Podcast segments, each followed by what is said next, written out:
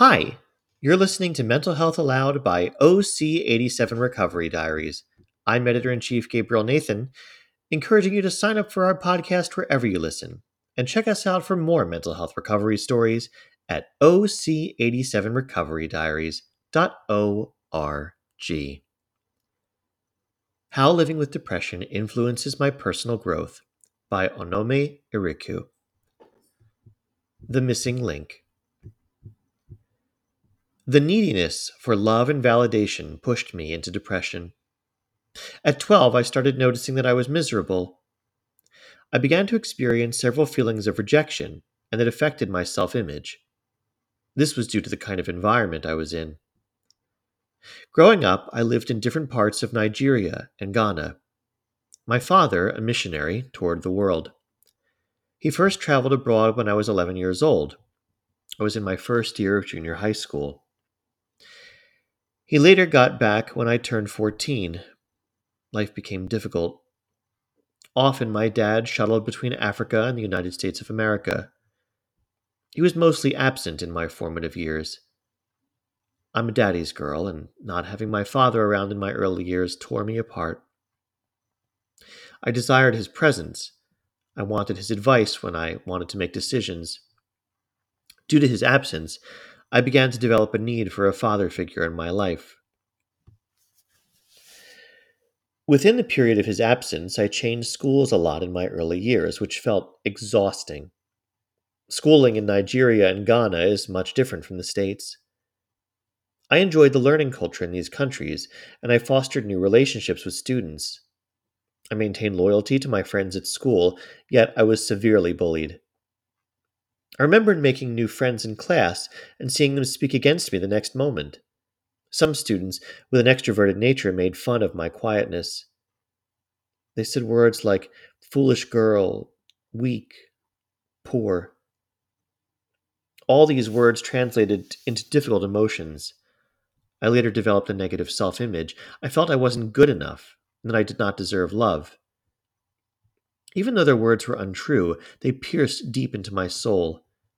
I became angry at the world and had little confidence in my abilities. I became withdrawn and hid my feelings from everyone. As the first child of my parents, I tried to be strong, but I couldn't find the inner strength to maintain my sanity. Each time I needed to be affirmed of my individuality, my mum passively encouraged me. If only she knew how much I needed her love and affection, maybe my world wouldn't have been a nightmare. She provided my material needs, but it wasn't enough. My mom treated my siblings and me to outings during the weekends. She didn't want us to feel the absence of my dad. Still, I longed for his presence. At home, my mom encouraged my siblings and me to love each other and make friends with one another. My parents believed we didn't need to mix with other children to have a good sense of self worth. To them, we were more than enough for each other, we are a family of six my dad, mom, three siblings, and I. I have two amazing brothers and a sweet sister. Although I experienced a lot of love and affection from my siblings, something felt missing. All I felt at the time was anger, coupled with self hate and bitterness for everyone around me. Just had a lot on my mind. I wasn't ready to reveal my emotions yet. I felt numb with my emotions. I couldn't express myself freely, and I felt like a victim. I wanted to escape from my pain, and I used music and writing as escape routes. My father was in the United States doing missionary work. He was to return after two years. At this time, I was 14 years old. If he was around, we would have discussed my feelings at this crucial time in my life. I remember coming back from school without my dad. I would normally narrate my experience at school with him on the way back home, but now my mum picked me up from school and she was always distressed with her struggles. I didn't want to place my burden on her, so I traveled as we traveled home from school.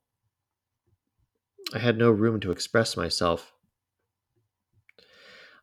I pushed through every limitation and decided I was going to focus on my studies. I was determined. So all I needed was to get good grades and get into university.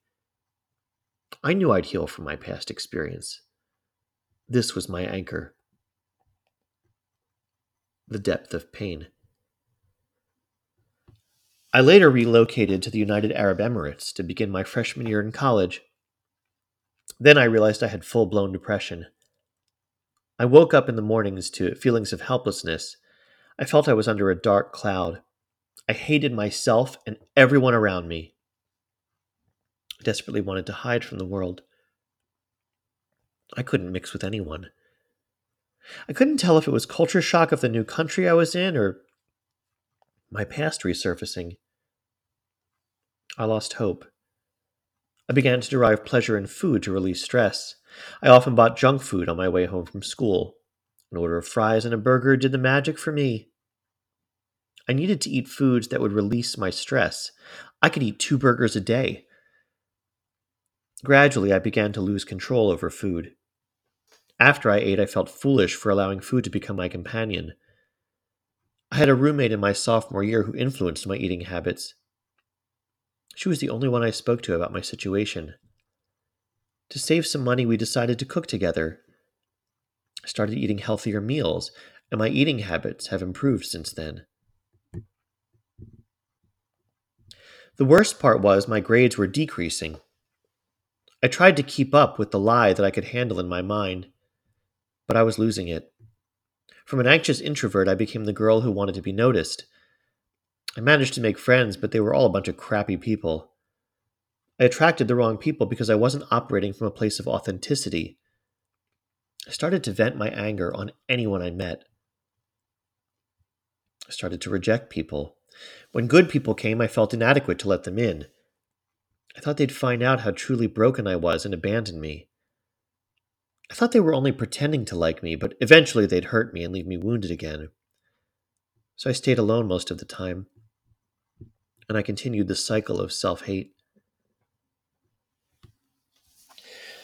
I remember one of my friends inviting me for a Bible group discussion. We were a group of four and we discussed faith, relationships, and school life. I started to feel the butterflies again. But I wasn't able to commit to the relationships. When they invited me to programs, I felt too tired to leave my bed. I was also fearful of being hurt again. In my junior year, I requested to see my university psychologist. After explaining my experience, he advised me to take some medication.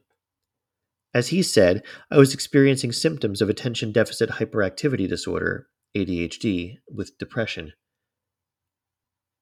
But I was scared of taking pills. I had heard about the side effects, and I wasn't mentally prepared to take a chance yet. My parents were also unaware of the situation because I decided to be silent a pattern I learned in childhood.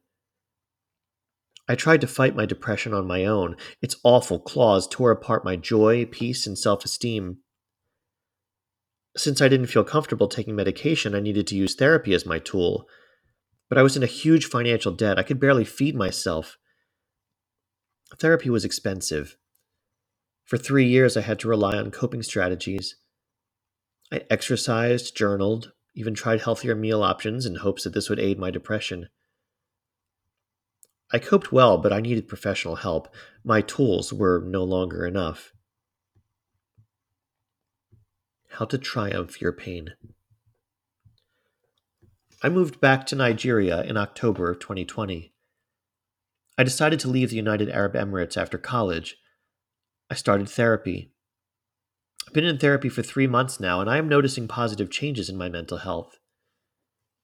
These days, I feel secure in who I am, and I'm gaining confidence in my abilities. I've lost the need to seek other people's validation, and it is freeing to my soul. I eat healthier meals because I recognize the benefit of a healthy lifestyle and its impact on my well being.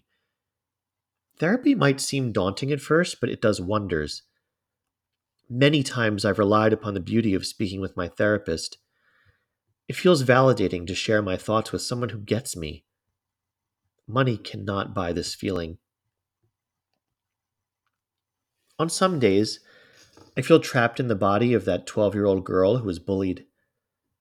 However, I have learned to trust my judgment and also make better decisions.